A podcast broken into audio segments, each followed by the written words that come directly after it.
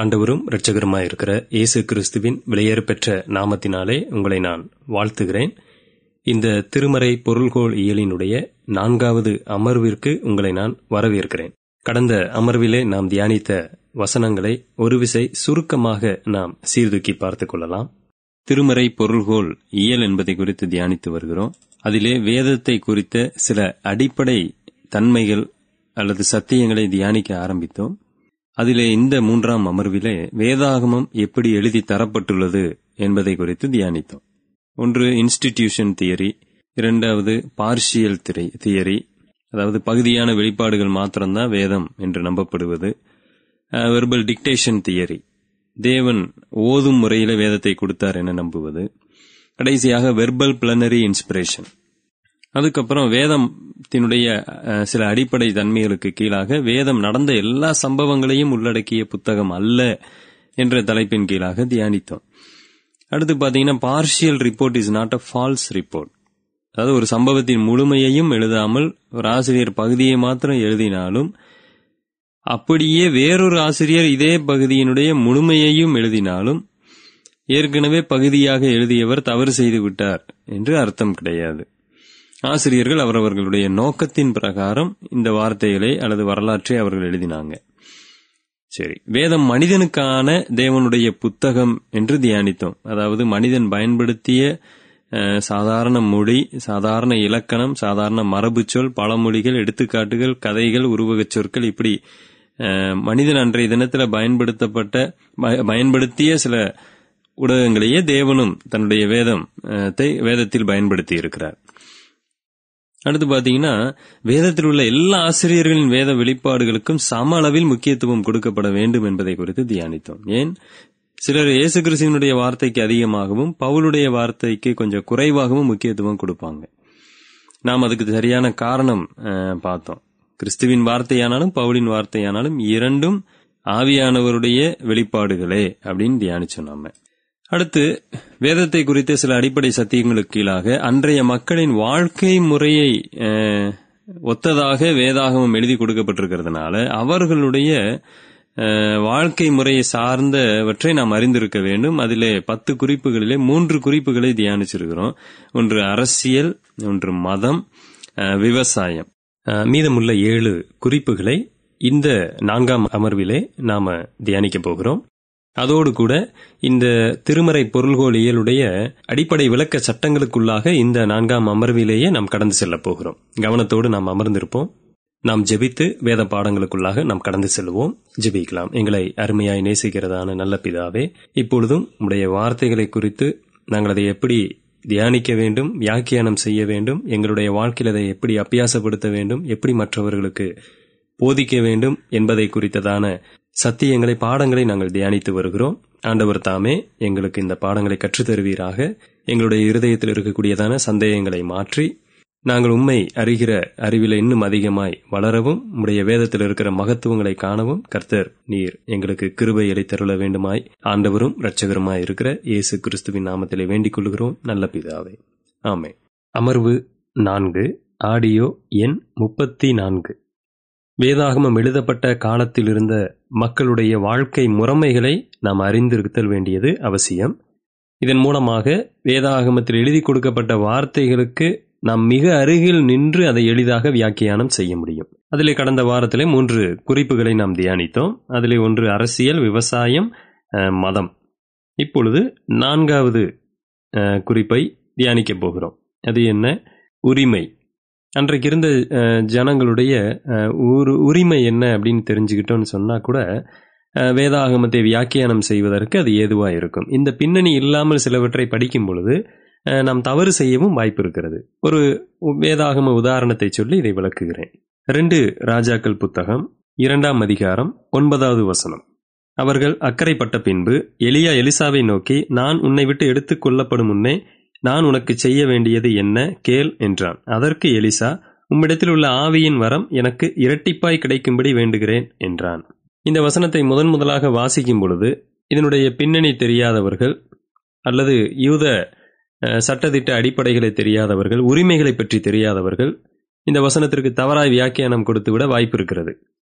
ஆவியின் வரம் இரட்டிப்பாய் கிடைக்க வேண்டும் என்று சொல்லும் பொழுது எலியாவினோட இடத்துல இருந்த பரிசுத்த ஆவியானவர் ரெண்டு மடங்கு வல்லமையுள்ள ஆவியானவராய் அடுத்து எலிசாவின் இடத்திலே செயல்பட அவர் கேட்கிறார் போல இருக்கிறது என்று நாம் எளிதாக நினைக்க தோன்றும். ஆனால் அந்த பகுதி அதை குறித்து பேசவில்லை. பெரிய ஒரு வல்லமையை, இரண்டு மடங்கு வல்லமையை தரக்கூடிய ஆவியானவர் எனக்கு வேண்டும் அவர் அந்த அர்த்தத்தில் கேட்கவில்லை. இது அவர்களுடைய உரிமை சம்பந்தப்பட்ட விஷயமாக இருக்கிறது. அதாவது இரட்டிப்பான நன்மையா எனக்கு அது வர வேண்டும் என்பதனுடைய சரியான அர்த்தத்தை நாம் விளங்கி கொள்ள வேண்டும் என்று சொன்னால் உபாகம புஸ்தகத்திலே உபாகமம் இருபத்தி ஓராம் அதிகாரத்திலே நமக்கு ஒரு விடை இருக்கிறது. பாருங்கள், உபாகமம் இருபத்தி ஓராம் அதிகாரம் பதினேழாவது வசனம். வெறுக்கப்பட்டவளிடத்தில் பிறந்தவனை சேஷ்ட புத்திரனாக அங்கீகரித்து தனக்கு உண்டான ஆஸ்திகள் எல்லாம் இரண்டு பங்கை அவனுக்கு கொடுக்க வேண்டும். அவன் தன் தகப்பனுடைய முதற் பலன், சேஷ்ட புத்திர சுதந்திரம் அவனுக்கே உரியது. இந்த இடத்துல பாத்தீங்கன்னா சேஷ்ட புத்திரம் என்று சொல்லும் பொழுது இரண்டு விஷயங்கள் அங்கு காணப்படுகிறது. ஒன்று உரிமை, இரண்டாவது இரண்டு பங்கு என்கிற ஒன்று. அப்ப அந்த இடத்துல எலிசா கேட்கும் பொழுது எதை கேட்கிறார் என்று சொன்னால், எலியாவின் அடுத்ததாக நான் உன்னுடைய ஸ்தானத்திலே இருக்க வேண்டும் என்று சொல்லுகிறார். அதாவது ஆங்கிலத்தில் இப்படி சொல்லுவார்கள், த சக்சஸர் ஆஃப் எலைஜா என்று சொல்லுவார்கள். அதாவது எலியாவுக்கு பின் இவர் அந்த ஸ்தானத்தை, அந்த உரிமையை அவர் அடைகிறார். ஒரு தகப்பனுடைய எல்லா சுதந்திரத்திற்கும் எப்படி அந்த சேஷ்ட புத்திர பாகத்தை உடைய ஒருவர் எப்படி சொந்தமாகிறாரோ அந்த மாதிரி இவர் சொந்தமாகிறார். இதனால நாம் அந்த இடத்தின் இடத்துல ஒரே ஒரு விஷயத்தை மட்டும்தான் மனதிலே வைத்துக் கொள்ள வேண்டும். இது இரண்டு மடங்கு வல்லமையை குறித்து அங்கு பேசப்படவில்லை. அந்த இடத்துல சொல்லப்பட்ட விஷயம் எலியாவினுடைய அந்த ஊழியத்தினுடைய முழு உரிமை இப்பொழுது எலிசாவின் இடத்துல அவர் கேட்கிறார். அதுதான் அதனுடைய அர்த்தம். அடுத்த குறிப்பு, அதாவது ஐந்தாவது குறிப்பு, கட்டிடக்கலை என்று எழுதியிருக்கிறேன், ஆர்கிடெக்சர். அன்றைக்கு இருந்த அந்த கட்டிட கலையை குறித்ததான சத்தியங்கள் விஷயங்கள் நமக்கு தெரிந்திருக்குமானால் சில கேள்விகளுக்கு நமக்கு பதில் கிடைக்கும். உதாரணமாக ராகாபுடைய வீடு பார்த்தீங்கன்னா அலங்கத்தின் மேலே இருந்துச்சுன்னு பார்க்குறோம். ஜோசுவா யோசுவாவின் புத்தகம் இரண்டாம் அதிகாரம் பதினைந்தாவது வசனத்தில் நாம் இப்படியாக வாசிக்கிறோம், அந்த ராகாப்பினுடைய வீடு அலங்கத்தின் மேல் இருக்கிறது. இது எப்படி சாத்தியம்? அன்றைக்கு அப்படி ஒரு முறையை வச்சிருந்தாங்க. அதாவது சுற்றிலும் இருந்த அந்த அலங்க சுவரை இரண்டு அலங்க சுவராக கட்டி அதிலே ரொம்ப கஷ்டப்படுறவங்க இப்படிப்பட்டவர்களை மேலே குடியிருக்க வச்சாங்க. அதற்கு நடுவாக குப்பைகளை எல்லாம் கொட்டி வைத்திருப்பார்கள் என்று கூட வேத ஆசிரியர் ஒருவர் சொல்லுகிறார். அடுத்து இயேசுவின் காலத்தில் பார்த்தீங்கன்னா ஒரு நடக்க முடியாத ஒரு மனிதனை வீட்டை மேலே இருக்கிற கூரையை பிரித்து இறக்குனாங்கன்னு வாசிக்கிறோம்.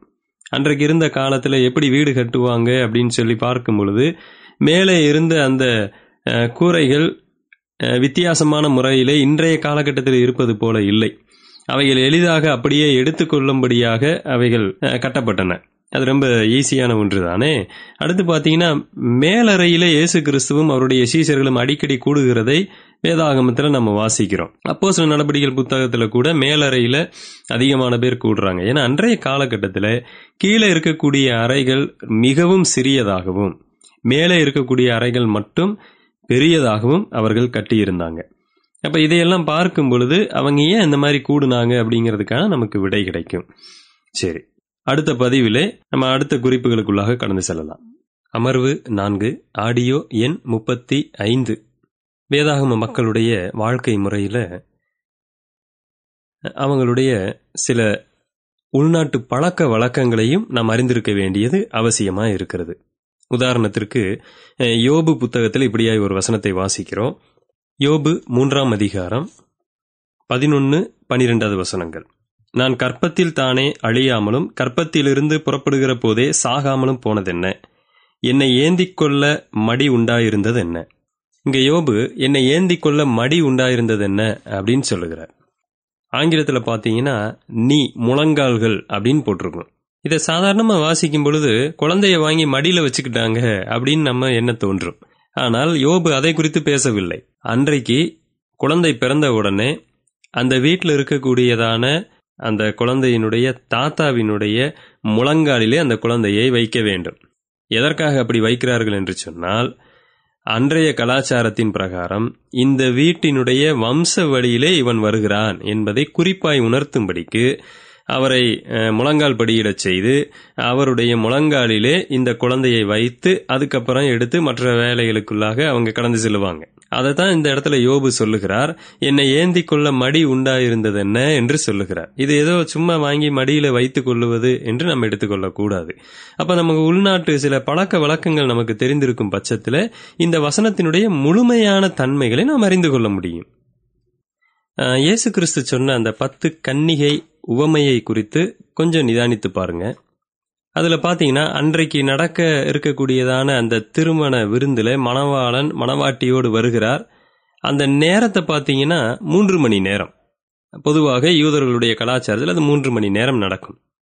அப்போ என்னையே இவங்க குறைவாக கொண்டு போகவில்லை, இவங்க அந்த மூன்று மணி நேரம் தானே நடக்கும்னு சொல்லிட்டு அந்த மூன்று மணி நேரத்திற்குரிய போதுமான எண்ணெயை இந்த கன்னிகைகள் கொண்டு போறாங்க. ஆனால் மீதமுள்ள அந்த ஐந்து கன்னிகைகள் என்ன செய்யறாங்கன்னா, ஒருவேளை ஏதாவது அசம்பாவிதம் நடந்தால் என்ன செய்வதுன்னு சொல்லி எக்ஸ்ட்ராவா அதிகப்படியான ஒரு எண்ணெயை கொண்டு போறாங்க.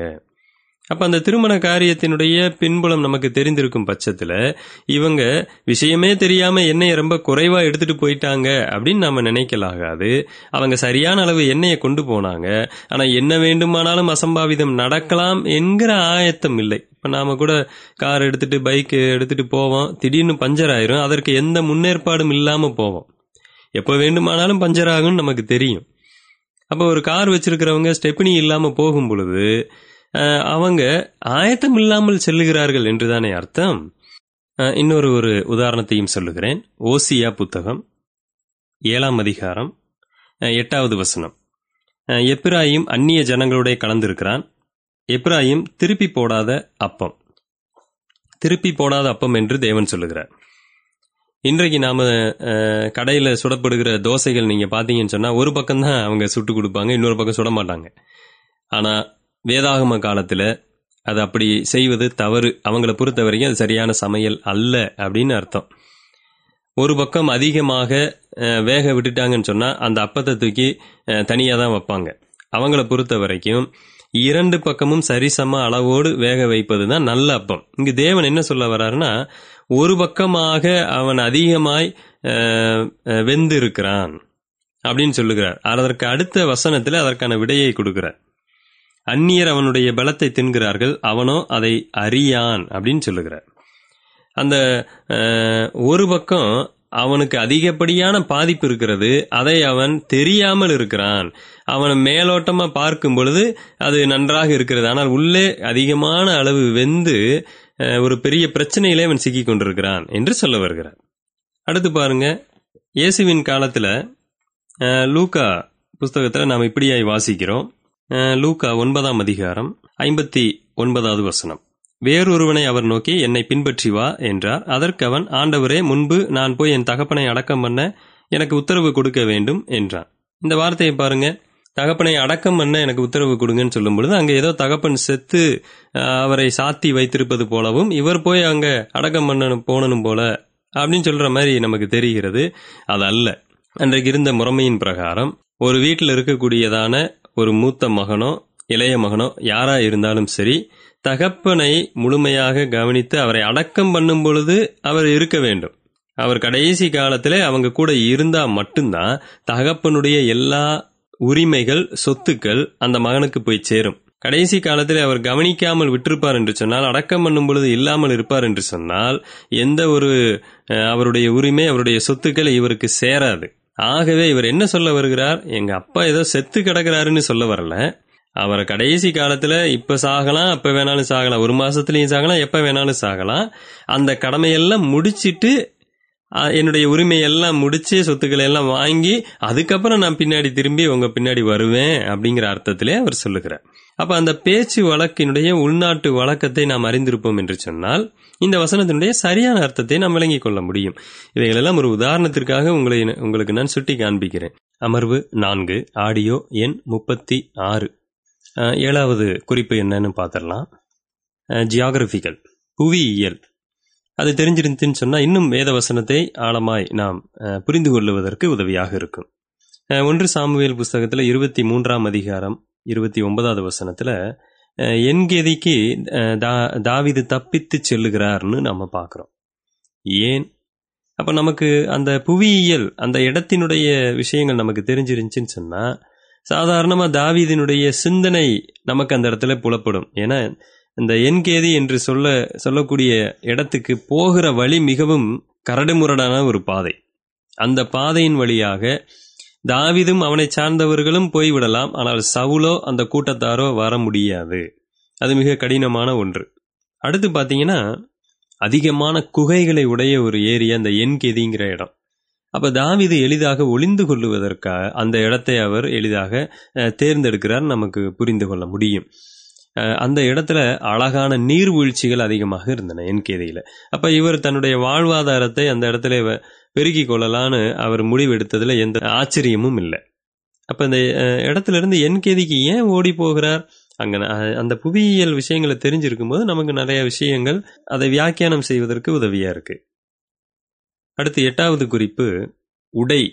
அவங்களுடைய உடை விஷயங்களை பற்றி கூட நாம் தெரிந்திருக்க வேண்டியது அவசியமாக இருக்குது. வேதாகமத்தில் இப்படி ஒரு வார்த்தை அடிக்கடி வரும், நீங்கள் கேள்விப்பட்டிருப்பீர்கள். உன் அறையை கட்டிக்கொள், அதாவது இடுப்பில் இருக்கக்கூடியதான அந்த கச்சை, அதை கட்டிக்கொள். ஏன்னா யோபு புத்தகத்தில் யோ முப்பத்தி எட்டாம் அதிகாரம் மூன்றாவது வசனத்திலே ஆண்டவர் சொல்லுகிறார், இப்பொழுதும் புருஷனை போல இடை கட்டி கொண்டு எழுந்து நில் அப்படிங்கிறாரு. அதே நாற்பதாம் அதிகாரம் ஏழாவது வசனத்திலையும் அந்த வார்த்தை வருகிறது. ஏன் புதிய ஏற்பாட்டில் ஒன்று பேதுரு ஒன்றாம் அதிகாரம் பதிமூணாவது வசனத்தில் உங்கள் மனதின் அறைகளை கட்டி கொண்டவர்களாக என்ற வசனம் இருக்கிறது.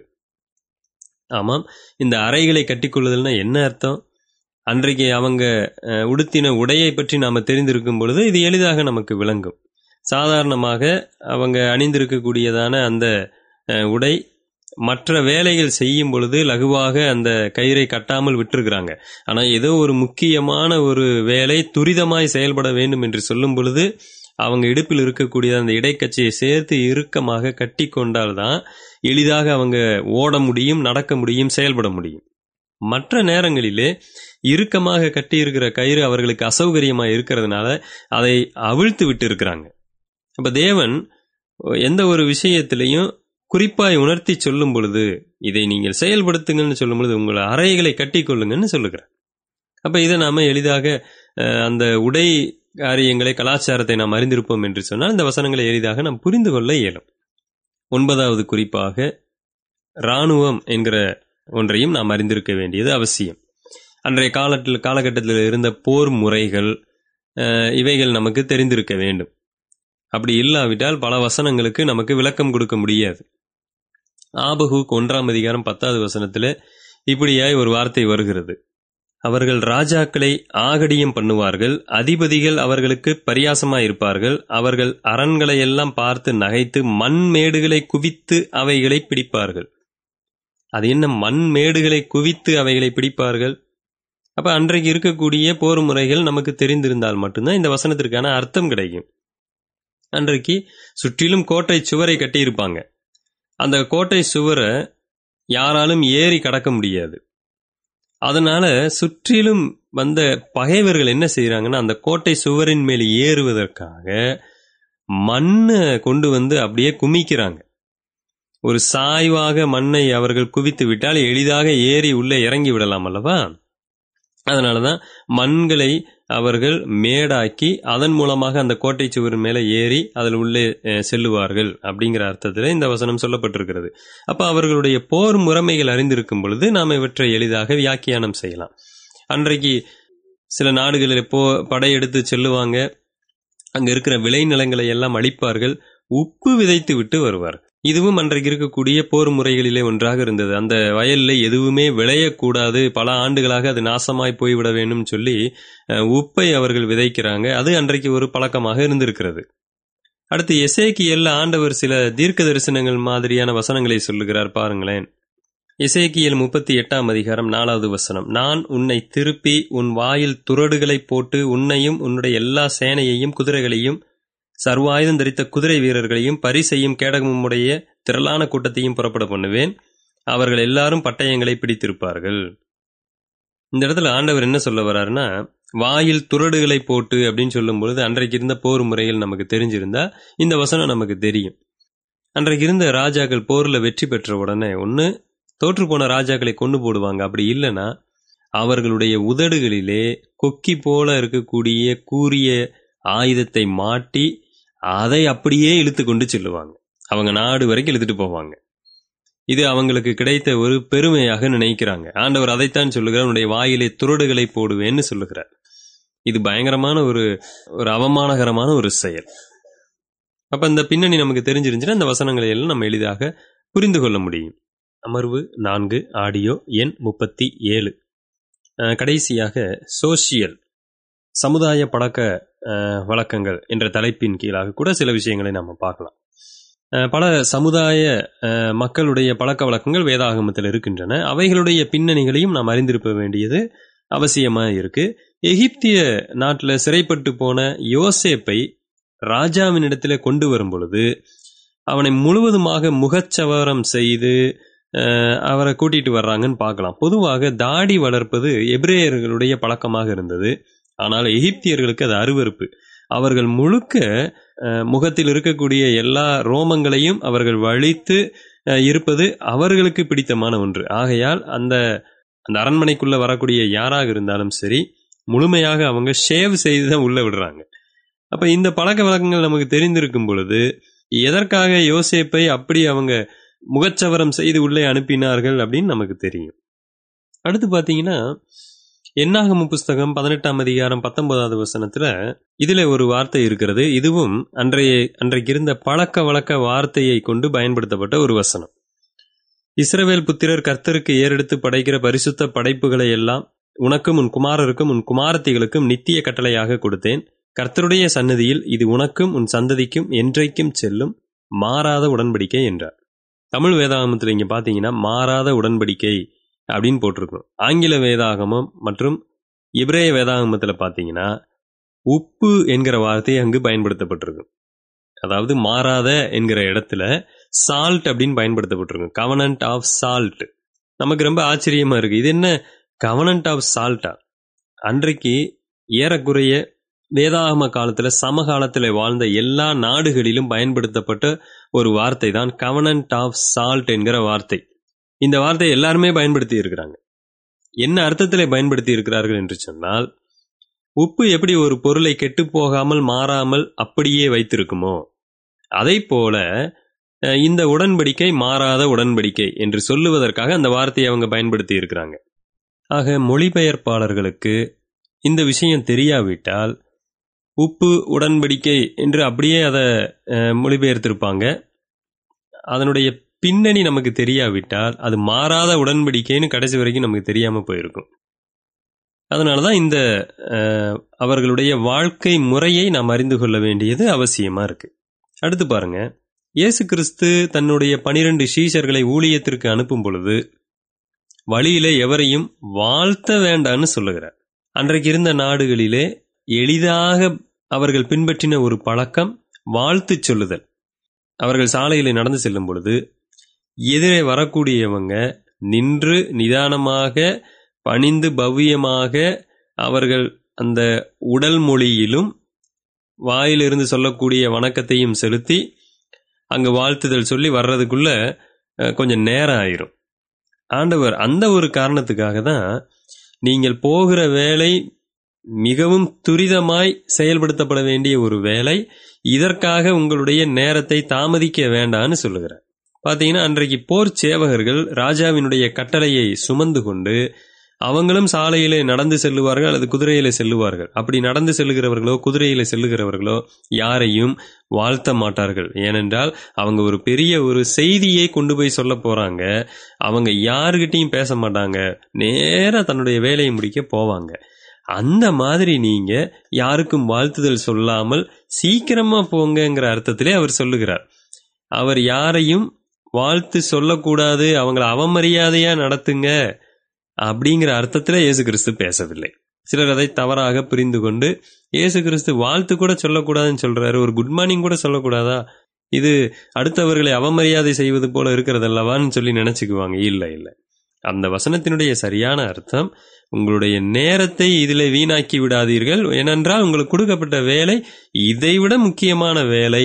ஆகையால் நீங்கள் வாழ்த்து சொல்லாம நீங்க சீக்கிரமாய் போங்கன்னு ஆண்டவர் சொல்லுகிறார். சரி, இது வரைக்கும் எப்படி வேதாகம அந்த வாழ்க்கை முறையோடு நாம் ஒத்து சில விஷயங்களை அறிந்திருந்தால் வேதாகமத்தில் இருக்கக்கூடியதான சிறு சிறு வசனங்களுக்கும் தெளிவாக நம் விளக்கம் கொடுக்க முடியும் என்பதை அறிந்தோம்.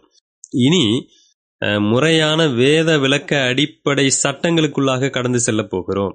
இப்பொழுதுதான் நாம் எடுத்துக்கொண்ட அந்த தலைப்பின் ஊடாகவே நாம் கடந்து செல்ல போகிறோம். ஆகையால் நீங்கள் மிகவும் ஜாக்கிரதையோடும் பொறுமையோடும் நிதானத்தோடும் கவனமாக நீங்கள் அமர்ந்திருக்கும்படி உங்களை அன்பாய் நான் வேண்டிக் கொள்ளுகிறேன். அடுத்த பதிவிலே திருமறை பொருள்கோள் இயலினுடைய சத்தியத்திற்குள்ளாக நம்ம கடந்து செல்லலாம். அமர்வு நான்கு, ஆடியோ எண் முப்பத்தி எட்டு. வேதாகம பொருள்கோள் இயலினுடைய சில அடிப்படைகளை இதுவரைக்கும் நாம் தியானித்தோம். இனி நாம் முழுமையான வேத விளக்க அடிப்படை கோட்பாடுகளுக்குள்ளாக நாம் கடந்து செல்ல போகிறோம். முதலாவது, நாம் எது மாதிரியான வேத வியாக்கியான கோட்பாட்டை விசுவாசிக்கிறோம் அல்லது பின்பற்றுகிறோம் என்பதை நாம் அறிந்து கொள்ள வேண்டியது அவசியமாக இருக்கிறது. வேதாகமம் ஒரு மொழியை பயன்படுத்தி எழுத்துக்களாலே அது நமக்கு எழுதி கொடுக்கப்பட்டிருக்கிறதுனாலே நாம் அதிகமாக மொழிக்கு முக்கியத்துவம் கொடுக்க வேண்டிய ஒரு சூழலிலே இருக்கிறோம். ஏன்? வேதாகமம் அன்றைக்கு வாழ்ந்த ஜனங்கள் பயன்படுத்திய அந்த மொழியை கொண்டு வெறும் பேச்சு வழக்கிலே கொடுக்கப்படாமல் எழுத்தாக கொடுக்கப்பட்டிருக்கிறது. ஆக மொழி நமக்கு இன்றியமையாத ஒன்றாக இருக்கிறது. ஆகவேதான் நாம் பயன்படுத்தக்கூடிய இந்த வேத விளக்க கோட்பாடு, ஆங்கிலத்தில் இப்படியாக சொல்லுவார்கள், கிராமட்டிக்கல் ஹிஸ்டோரிக்கல் இன்டர்பிரிட்டேஷன். அதனுடைய அர்த்தம் என்ன அப்படின்னா, வேதாகமம் ஒரு மொழியை தேர்வு செய்து அதிலே தேவனுடைய வார்த்தைகள் நமக்கு கொடுக்கப்பட்டிருக்கிறதுனாலே, ஒரு மொழி என்று எடுத்துக்கொண்டாலே கிராமர் என்று சொல்லக்கூடிய இலக்கணம் மிக அவசி அத்தியாவசியமான ஒன்றாக இருக்கிறது.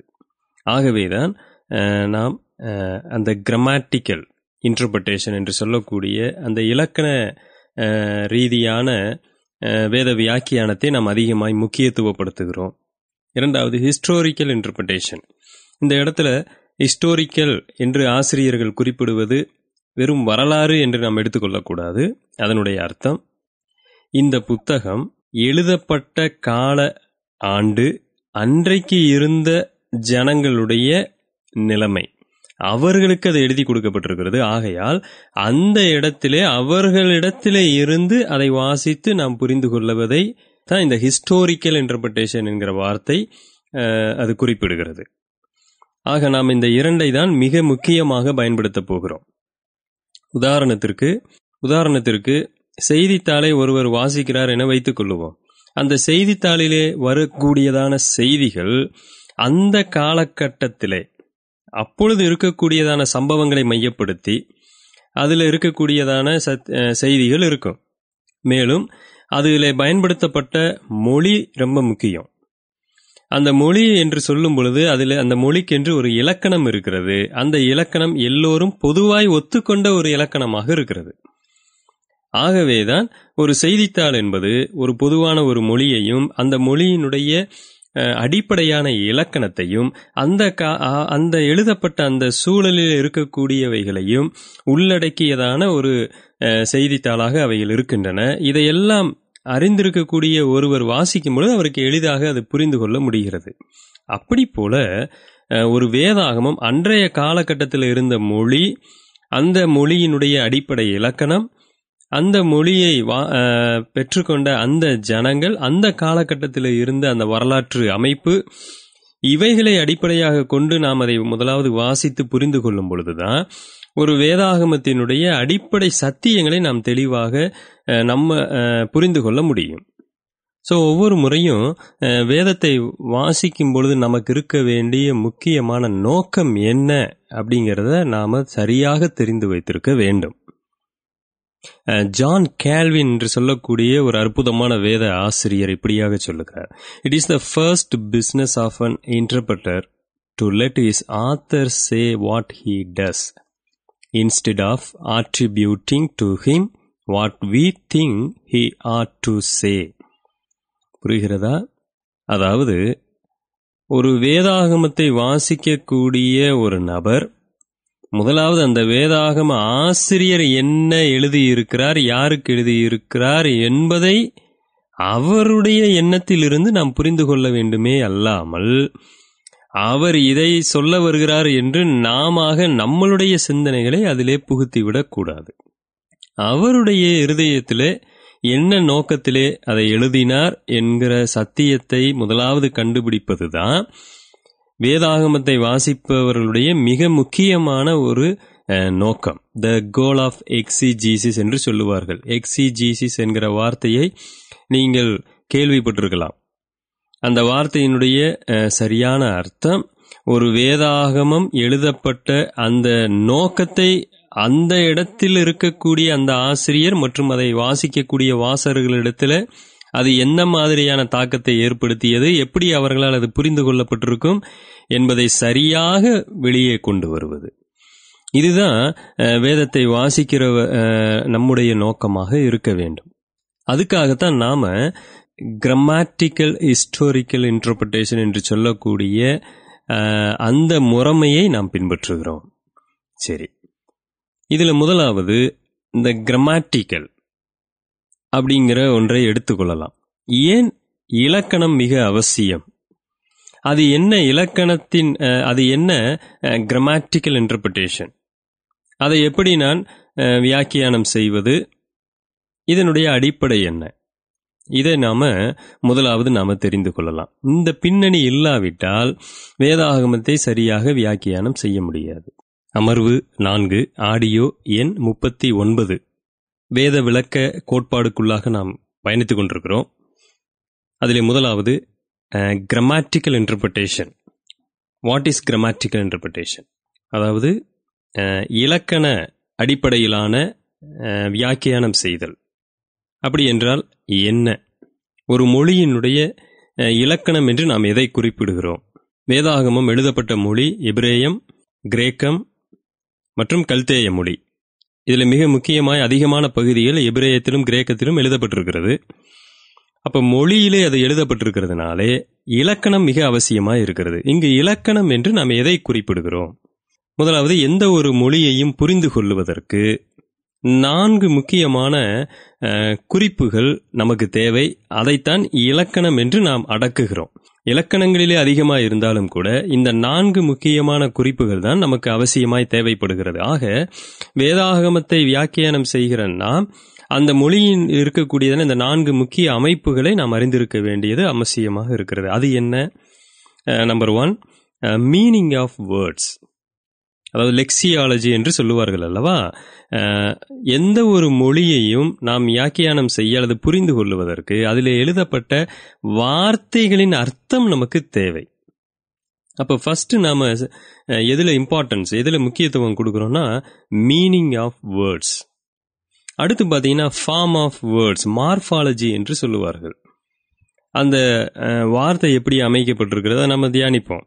அடுத்து பார்த்தீங்கன்னா function of words, parts of speech என்று சொல்லுவார்கள் அல்லவா. கடைசியாக நான்காவது the relationship of words, syntax, சொற்றொடரியல் அல்லது தொடரியல் என்று தமிழிலே சொல்லலாம்.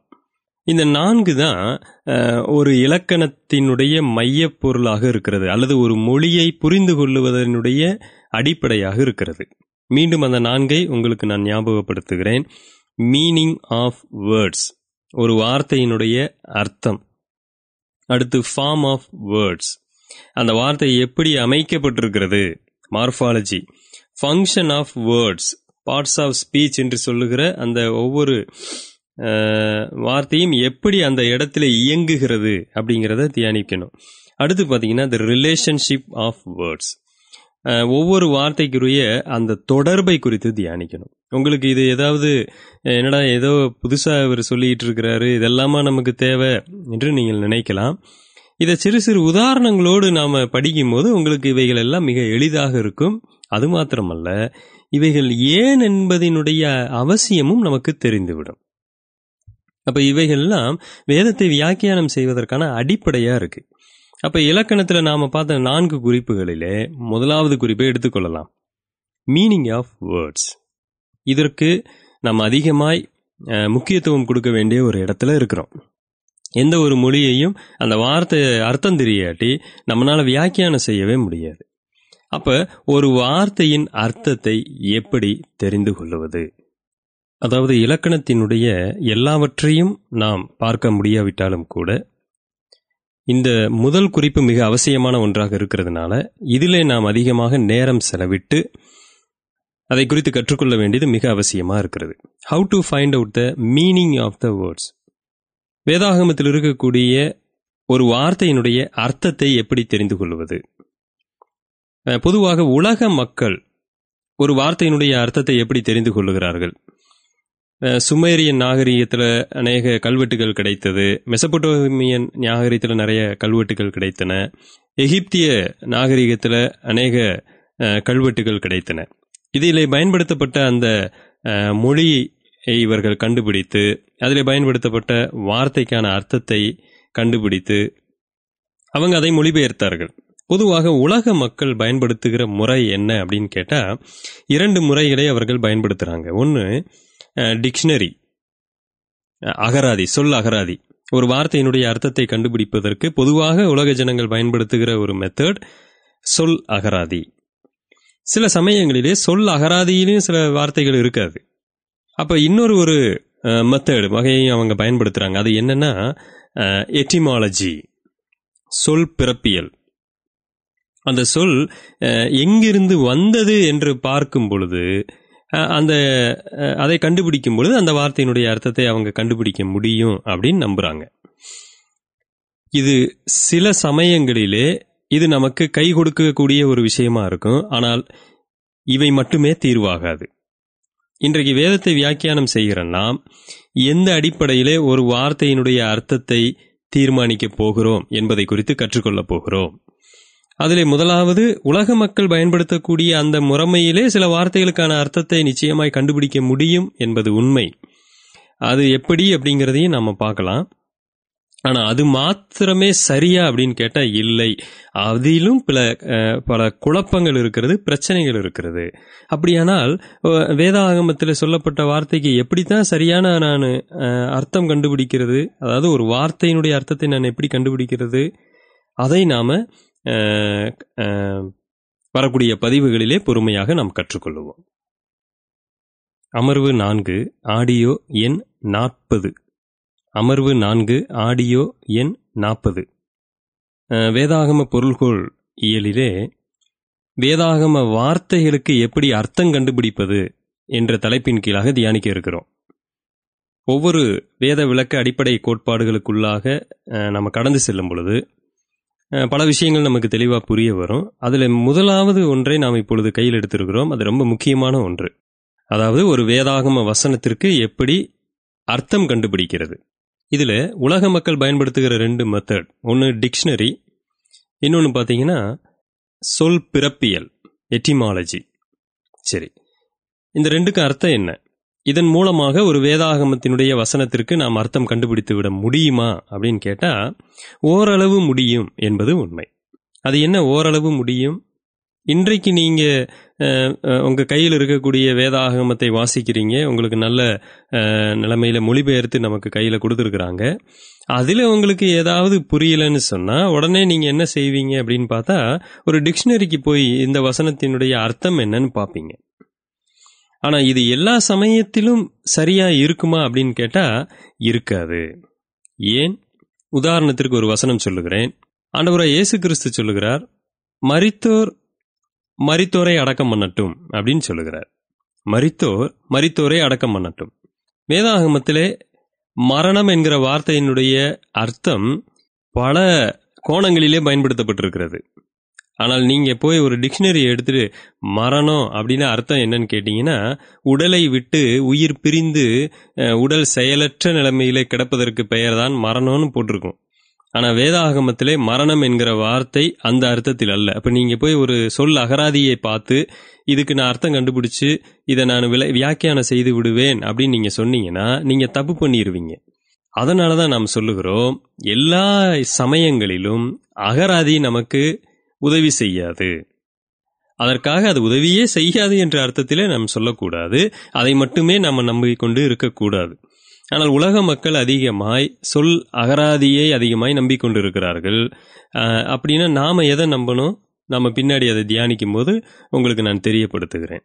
அடுத்து வேதாகம ஆசிரியர்கள் அதிகமாய் பின்பற்றக்கூடிய ஒரு மெத்தட் என்னன்னு கேட்டிங்கன்னா, எட்டிமாலஜி, ஒரு வார்த்தையினுடைய அர்த்தத்தை கண்டுபிடிக்கிறதுக்கு அதனுடைய சொல் பிறப்பியல், எங்கிருந்து அந்த சொல் வந்தது, அதை அடிப்படையாக கொண்டு நாம் அதை வியாக்கியானம் செய்துவிட முடியும் என்று நம்புகிறார்கள். இது ஓரளவுக்கு கை கொடுக்கலாம், ஆனால் எல்லா சமயங்களும் அது கை கொடுக்காது. அது எப்படி?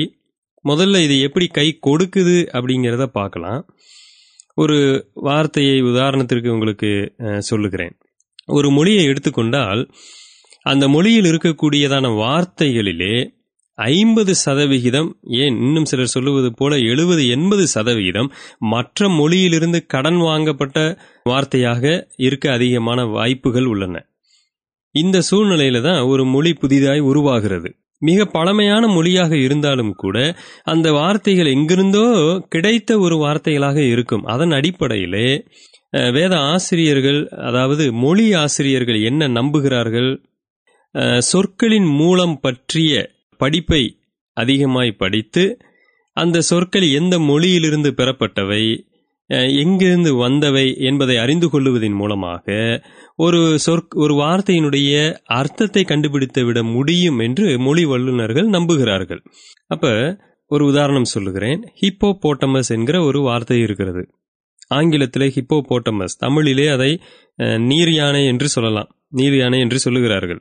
பாருங்க, அது இரண்டு கிரேக்க வார்த்தையிலிருந்து வந்த ஒரு வார்த்தை. ஹிப்போ போட்டமஸ், போட்டமஸ் என்று சொன்னால் ரிவர் என்று அர்த்தம், ஆறு தண்ணீர் அப்படின்னு அர்த்தம். ஹிப்போ என்று சொன்னால் ஹார்ஸ், குதிரை என்று அர்த்தம். அப்ப அன்றைக்கு அந்த மொழி வல்லுநர்கள் இந்த மொழியில இந்த வார்த்தையை கொண்டு வரும்பொழுது இந்த ரெண்டு கிரேக்க வார்த்தையை இணைச்சிருக்கிறாங்க. எப்படின்னா, ஹார்ஸ் ரிவர் அப்படிங்கிற ரெண்டு வார்த்தையை சேர்த்திருக்கிறாங்க.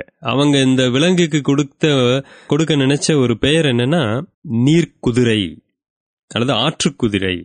இதை நாம் எப்படி தெரிஞ்சுக்கிட்டோம்னா, அந்த சொல் பிறப்பியலுக்கு சென்று அதை பார்ப்பதின் மூலமாக தெரிந்து கொண்டோம்.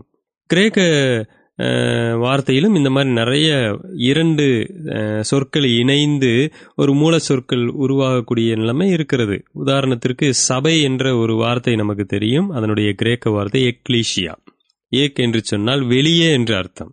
லீசியா என்ற வார்த்தை கிரேக்க வார்த்தைக்கு அழைத்தல் என்று அர்த்தம், கால் ஆர் சம்மன், உங்களை நாங்கள் கூப்பிடுறோம் அப்படின்னு அர்த்தம். இந்த ரெண்டையும் சேர்த்து தான் சபைங்கிற வார்த்தை ஒன்று உருவாகி இருக்கிறது. ஆச்சரியமா இருக்கு. அதனுடைய மூல விளக்கம் எதை காண்பிக்கிறதுனா, ஒரு குறிப்பிட்ட நோக்கத்திற்காக நீங்கள் வெளியே வாருங்கள் அப்படின்னு ஆண்டவர் யாரையெல்லாம் வெளியே அழைத்தாரோ அந்த கூட்டத்துக்கு பேர் தான் சபை, எக்லீசியா. அந்த சபைங்கிற ஒரு பெயர் கொடுக்கப்பட்டிருக்கிறது. அப்ப அந்த மூல மொழியை பார்க்கும் பொழுது நமக்கு இன்னும் ஆழமாய் அந்த வார்த்தையினுடைய அர்த்தம் நமக்கு தெரிகிறது. மேக்ரோதைமியா அப்படிங்கிற ஒரு கிரேக்க வார்த்தைக்கு பொறுமை என்று அர்த்தம். அதுவும் கூட இந்த இரண்டு மூல மொழிகளிலிருந்து வந்தது. மேக்ரோ தைமியா அப்படிங்கிற வார்த்தை, மேக்ரோ என்று சொன்னால் உணர்ச்சிகள்னு அர்த்தம், தைமியான்னு சொன்னா நீண்ட லாங் அப்படின்னு அர்த்தம். அதன் மூலமா இந்த வார்த்தையை இணைத்து ஆசிரியர்கள் எதை சொல்ல விரும்புகிறார்கள் அப்படின்னா, ஒரு ஒரு உணர்ச்சியை ரொம்ப காலமா ரொம்ப நீண்ட நேரத்துக்கு கட்டுப்படுத்துவது, அந்த இதுதான் பொறுமை அப்படின்னு நமக்கு சொல்றாங்க. இந்த ரெண்டு வார்த்தைகள் ரொம்ப அற்புதமான அர்த்தம் நிறைந்த இந்த வார்த்தைகளுடைய சொல் பிறப்பியலை நாம் அறியும் பொழுது இந்த வார்த்தையின் அர்த்தத்தை நாம் ஆழமாய் தெரிந்து கொள்ளுகிறோம். அப்ப நீங்க கேட்கலாம், இது நல்லா தானே இருக்கு பிரதர், இந்த மாதிரி நம்ம எல்லா வார்த்தையும் கண்டுபிடிக்க முடியும் தானே அப்படின்னு கேட்டா, இல்லை, எல்லா வார்த்தைகளையும் இந்த அர்த்தத்திலே நாம் தேடுவோம் என்று சொன்னால் கண்டுபிடிக்க முடியாது. அது மிக தவறாய் மாறிவிடும். எப்படி? மொழிகளினுடைய பயன்பாடு காலத்துக்கு தகுந்த மாதிரி மாறி மாறி வந்திருக்கிறது. சொல் பிறப்பியல் என்று சொல்லக்கூடிய ஒரு சொல் எங்கிருந்து பிறந்தது என்று போய் பார்க்கும் பொழுது சில சமயங்களிலே அந்த சொல் பிறந்த அந்த இடத்துக்கும் இந்த சொல்லுக்கும் அர்த்தங்கள் சில சமயங்களிலே ஒத்து போகிறது. ஆனால் பெரும்பாலான சமயங்களிலே ஒத்து போவதில்லை. காரணம் என்னன்னு கேட்டா, நாளடைவிலே ஒரு சொல்லினுடைய அர்த்தம் வேறு அர்த்தமாக மாற்றப்பட்டு வழங்கப்படுகிறது. உதாரணத்திற்கு என்ஐசிஇ, நைஸ் என்கிற வார்த்தையை எடுத்துக்கொள்ளுங்களேன். பதிமூன்றாம் நூற்றாண்டிலே நைஸ் என்கிற வார்த்தை, அது மூடத்தனம், அது ஸ்டூபிட் ஆர் ஃபூலிஷ் என்ற அர்த்தத்திலே அது பயன்படுத்தப்பட்டிருக்கிறது. ஆச்சரியமா இல்லை? அடுத்து பாருங்க, பதினாறாம் நூற்றாண்டிலே நைஸ் என்கிற வார்த்தை தந்திரம் என்கிற அர்த்தத்திலே பயன்படுத்தப்பட்டிருக்கிறது. இப்போ நைஸ் அப்படிங்கிற வார்த்தை டோட்டலாக வேற ஒரு அர்த்தத்தை உடையதா இருக்கு. இப்போ ஒருத்தர் ஆசிரியர் நைஸ் என்று தன்னுடைய புத்தகத்தில் எழுதுகிறாருன்னா அதனுடைய அர்த்தத்தை கண்டுபிடிக்கணும்னா நான் மூலமொழிக்கு போக போக அல்லது அந்த சொற்பிறப்பியல் அங்கு போக முற்றிலும் வித்தியாசமான அர்த்தம் கிடைக்கும். ஆனால் இங்கே இருக்கிற ஆசிரியர் அந்த அர்த்தத்தில் எழுதியிருப்பார்? நிச்சயமா இல்லை. அப்போ நாம் தவறு செய்ய வாய்ப்பு இருக்கிறது. இப்போ நாம் அடிக்கடி சொல்லுகிற அந்த குட் பாய், இங்கிலீஷில் சொல்கிறோம் அல்லவா, குட் பாய் என்று சொல்லுகிறோம். ஆனால் அதனுடைய சொல் பிறப்பியல் எங்கிருந்து அந்த வார்த்தை எந்த அர்த்தத்திலே வந்தது? காட் பி வித் யூ, தேவனோடு கூட இருக்கிறாருங்கிறத தான் குட் பாய்ன்னு அன்னைக்கு அவங்க சொல்லிக்கிட்டு இருந்தாங்க. ஆனால் இப்போ அந்த வார்த்தை எதற்காக பயன்படுகிறது? ஒருவர் குட் பாய் அப்படின்னு சொன்னால் போயிட்டு வரேன் அப்படின்னு சொல்றதுக்காக தான் அவைகளை பயன்படுத்தி கொண்டிருக்கிறாங்க. ஆனால் தேவனோடு கூட இருக்கிறாருங்கிற அர்த்தத்திலே அது பயன்படுத்தப்படவில்லை. இப்படி ஒவ்வொரு நூற்றாண்டிலும் ஒரே வார்த்தை வித்தியாசமான முறைமையிலே பயன்படுத்தப்பட்டிருக்கிறது. ஆக ஒரு சொல்லினுடைய மூல மொழியில போய் நாம் அதை கண்டுபிடித்திருக்கலாம். ஆனால் ஆசிரியர் எழுதப்பட்ட அந்த காலத்திலே அந்த வார்த்தைக்கு முற்றிலும் வித்தியாசமான அர்த்தங்கள் இருந்திருக்கலாம். அப்ப நம்ம மூல மொழிக்கு போகும்பொழுது முற்றிலும் வித்தியாசமான ஒரு அர்த்தத்தை நாம தெரிந்து கொண்டு அதை ஆசிரியர் அந்த அர்த்தத்துல தான் பயன்படுத்தி இருக்கிறாருன்னு அங்க எழுதி நாம தவறு செய்து விட வாய்ப்பு இருக்கிறது. ஆக எல்லா சமயங்களிலும் அகராதியை பார்ப்பதோ சொற் பிறப்பியல் என்று சொல்லக்கூடிய எட்டிமாலஜி, அந்த வேர் சொல்லை போய் பார்த்து தெரிந்து கொண்டு அதன் மூலமாய் வியாக்கியானம் செய்வதோ எல்லா சமயத்திற்கும் நமக்கு பலன் கொடுக்காது. அப்படியானால் எது சரி? அடுத்த பதிவிலே ஒரு வேதாகம வசனத்தில் இருக்கக்கூடியதான வார்த்தைகளை சரியாக அர்த்தம் கண்டுபிடிக்க என்னென்ன முறைமைகளை நாம் பயன்படுத்த வேண்டும் என்று பார்ப்போம். அமர்வு நான்கு, ஆடியோ எண் நாற்பத்தி ஒன்று. ஒரு வேதாகம வார்த்தைக்கு சரியான அர்த்தத்தை எப்படி கண்டுபிடித்தல்.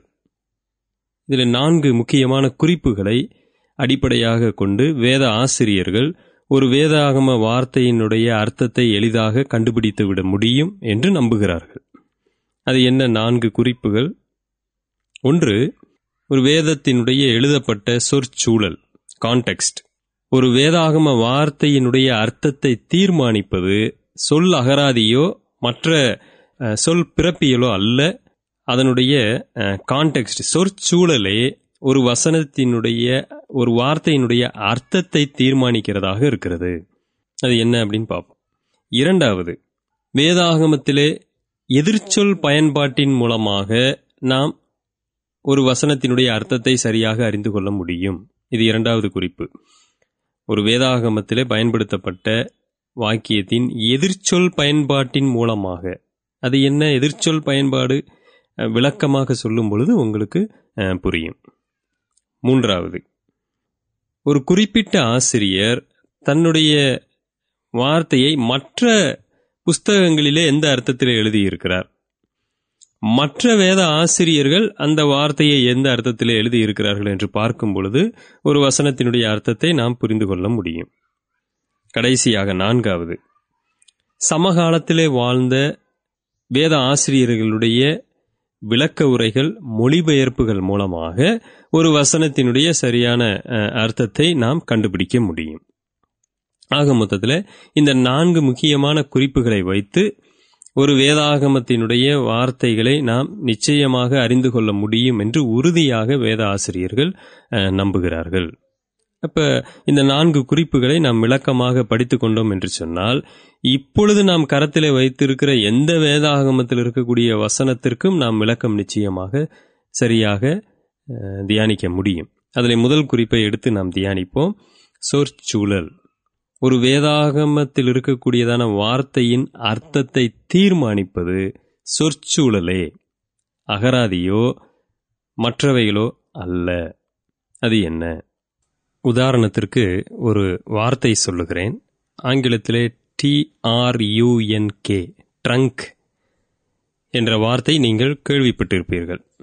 இப்போ உங்களிடத்தில் நான் கேட்குறேன், ட்ரங்க் என்றால் என்ன அப்படின்னு கேட்டால் நீங்கள் என்னெல்லாம் பதில் சொல்ல முடியும்? இந்த ஒரு வார்த்தைக்கு மாத்திரம் கிட்டத்தட்ட ஏழு எட்டு மீனிங்ஸ், அர்த்தங்கள் இருக்கின்றன.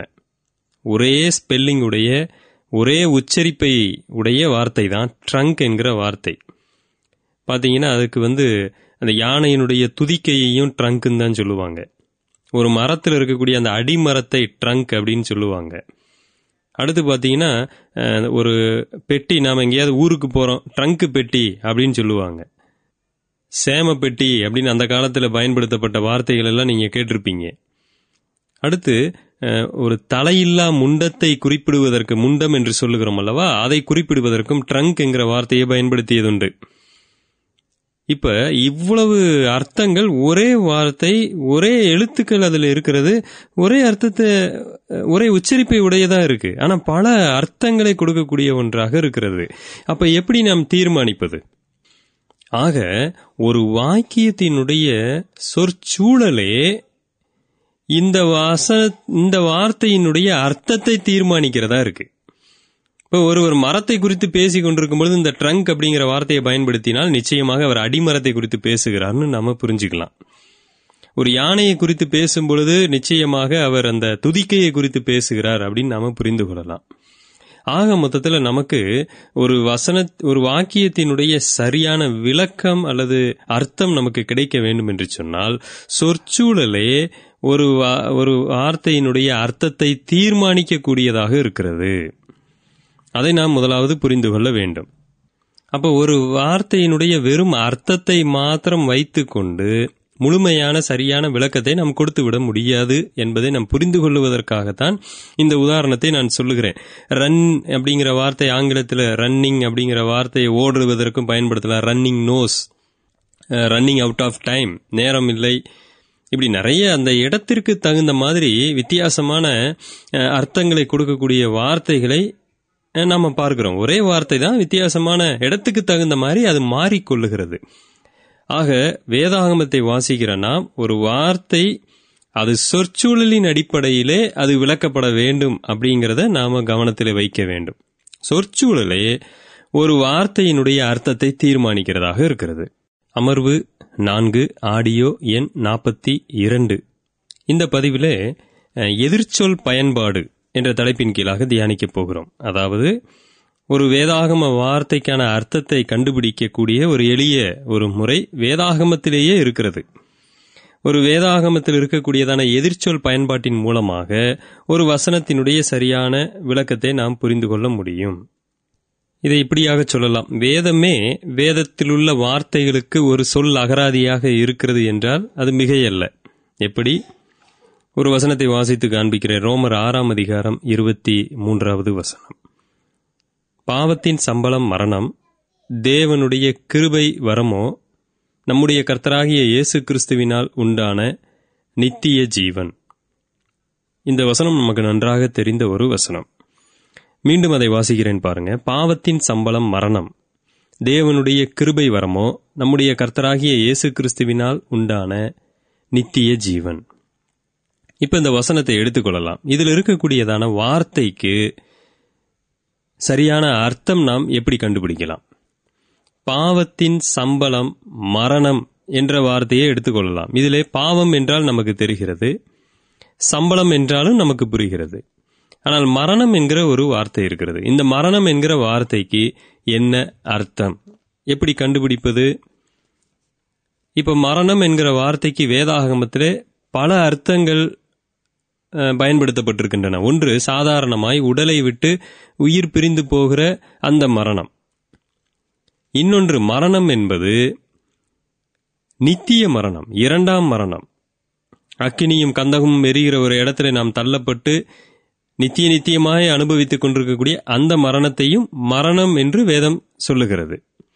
மூன்றாவது ஒரு மரணம் அது அக்கிரமங்களினாலும் பாவங்களினாலும் மரித்து கிடக்கிற ஒரு மரணம். பாவம் விரும்பி செய்கிற ஒரு நிலையை காண்பிக்கும் ஒரு நிலை. மனிதன் உயிரோடு தான் இருப்பான், ஆனாலும் அவன் பாவம் செய்வதற்கு தன்னை விற்று போட்டிருக்கிறான், பாவத்திலே மரித்து கிடக்கிறான். அந்த ஒரு அடிப்படையிலே மரணம் என்கிற வார்த்தை பயன்படுத்தப்பட்டிருக்கிறது.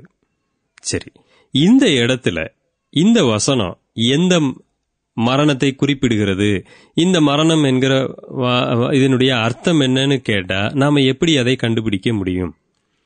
அதற்காகத்தான் வேத ஆசிரியர்கள் இந்த ஒரு முறையை சொல்லுகிறார்கள், எதிர்ச்சொல் பயன்பாட்டு முறை. அது என்ன எதிர்ச்சொல் பயன்பாடு? இந்த ரோமர் ஆறாம் அதிகாரம் இருபத்தி மூன்றாவது வசனத்தை சற்று உற்று நோக்கினால் இந்த வசனம் இரண்டு எதிர்ப்பதமான சொற்களை பயன்படுத்தி இருக்கிறதை நாம் பார்க்க முடியும். பாருங்களேன், பாவத்தின் சம்பளம் மரணம், ஆனால் தேவனுடைய கிருபை வரமோ நம்முடைய கர்த்தராகிய இயேசு கிறிஸ்துவினால் உண்டான நித்திய ஜீவன்.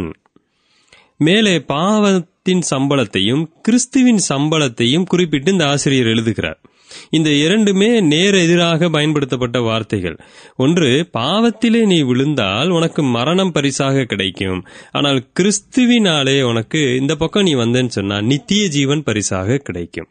அப்ப மரணத்திற்கு நேர் எதிர்ப்புறமாய் பயன்படுத்தப்பட்ட ஒரு வார்த்தை நித்திய ஜீவன். அப்படியானால் இந்த மரணம் என்பது எதை குறிக்கிறது?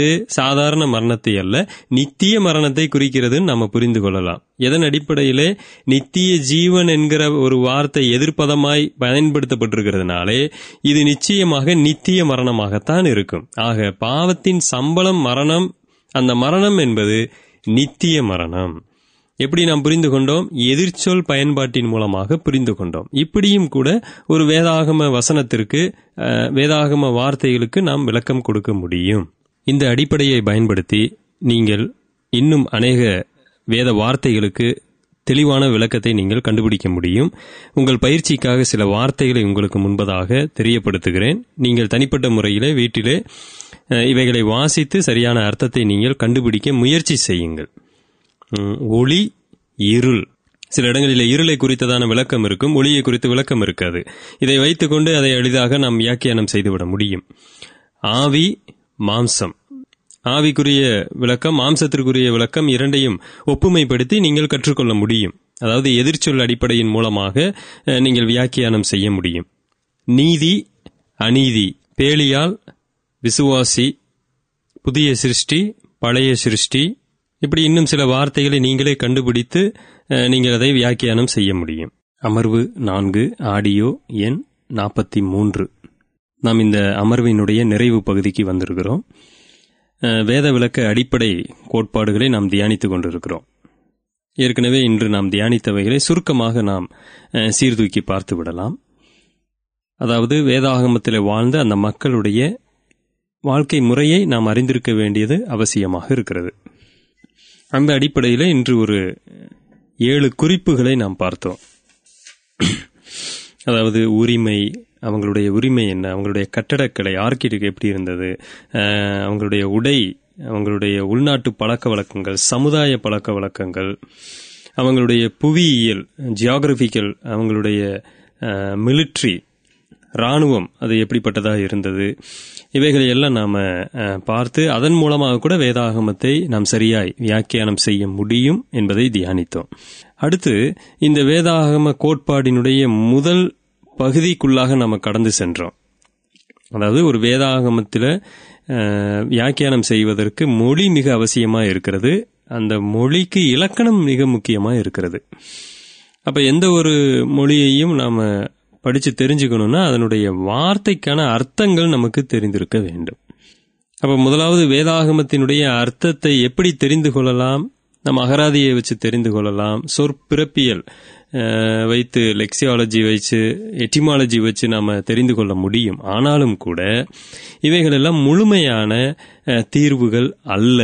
என்னதான் நாம் ஒரு வார்த்தையினுடைய அர்த்தம் நமக்கு தெரிந்திருந்தாலும் நமக்கு இருக்கக்கூடிய ஒரு நான்கு முக்கியமான ஒரு குறிப்புகள் தான் ஒரு வேதாகம வசனத்தினுடைய வார்த்தைகளுக்கான தெளிவான அர்த்தத்தை நமக்கு தீர்மானிக்கக்கூடியவைகளாக இருக்கின்றன. அது என்ன? அந்த நாலு குறிப்புகளை ரெண்டு நாம தியானிச்சிருக்கிறோம். ஒன்று, சொற்சூழலே வேதாகம வார்த்தைகளின் அர்த்தத்தை தீர்மா தீர்மானிக்கிறதா இருக்கின்றன. அடுத்து, வேதாகமத்திலே பயன்படுத்தப்பட்ட எதிர்ச்சொல் முறைமையின் மூலமாக ஒரு வார்த்தையின் அர்த்தத்தை சரியாக நாம் நிதானிக்க முடியும். இந்த ரெண்டு குறிப்புகளை நாம் தியானித்திருக்கிறோம். நீ வரக்கூடிய அமர்விலே மீதியான அந்த குறிப்புகளையும் நாம் தியானிப்போம். இந்த வசனம், இந்த தியானம் உங்களுக்கு பிரயோஜனமாக இருக்கும் என்று நம்புகிறேன். மிகவும் கவனத்துடனும் பொறுமையுடனும் நீங்கள் இந்த பாடங்களை கற்றுக்கொள்ளும்படி அன்பாய் நான் அழைக்கிறேன். தேவனுடைய நாமத்தை நாம் மகத்துவப்படுத்துவோம். ஆமென்.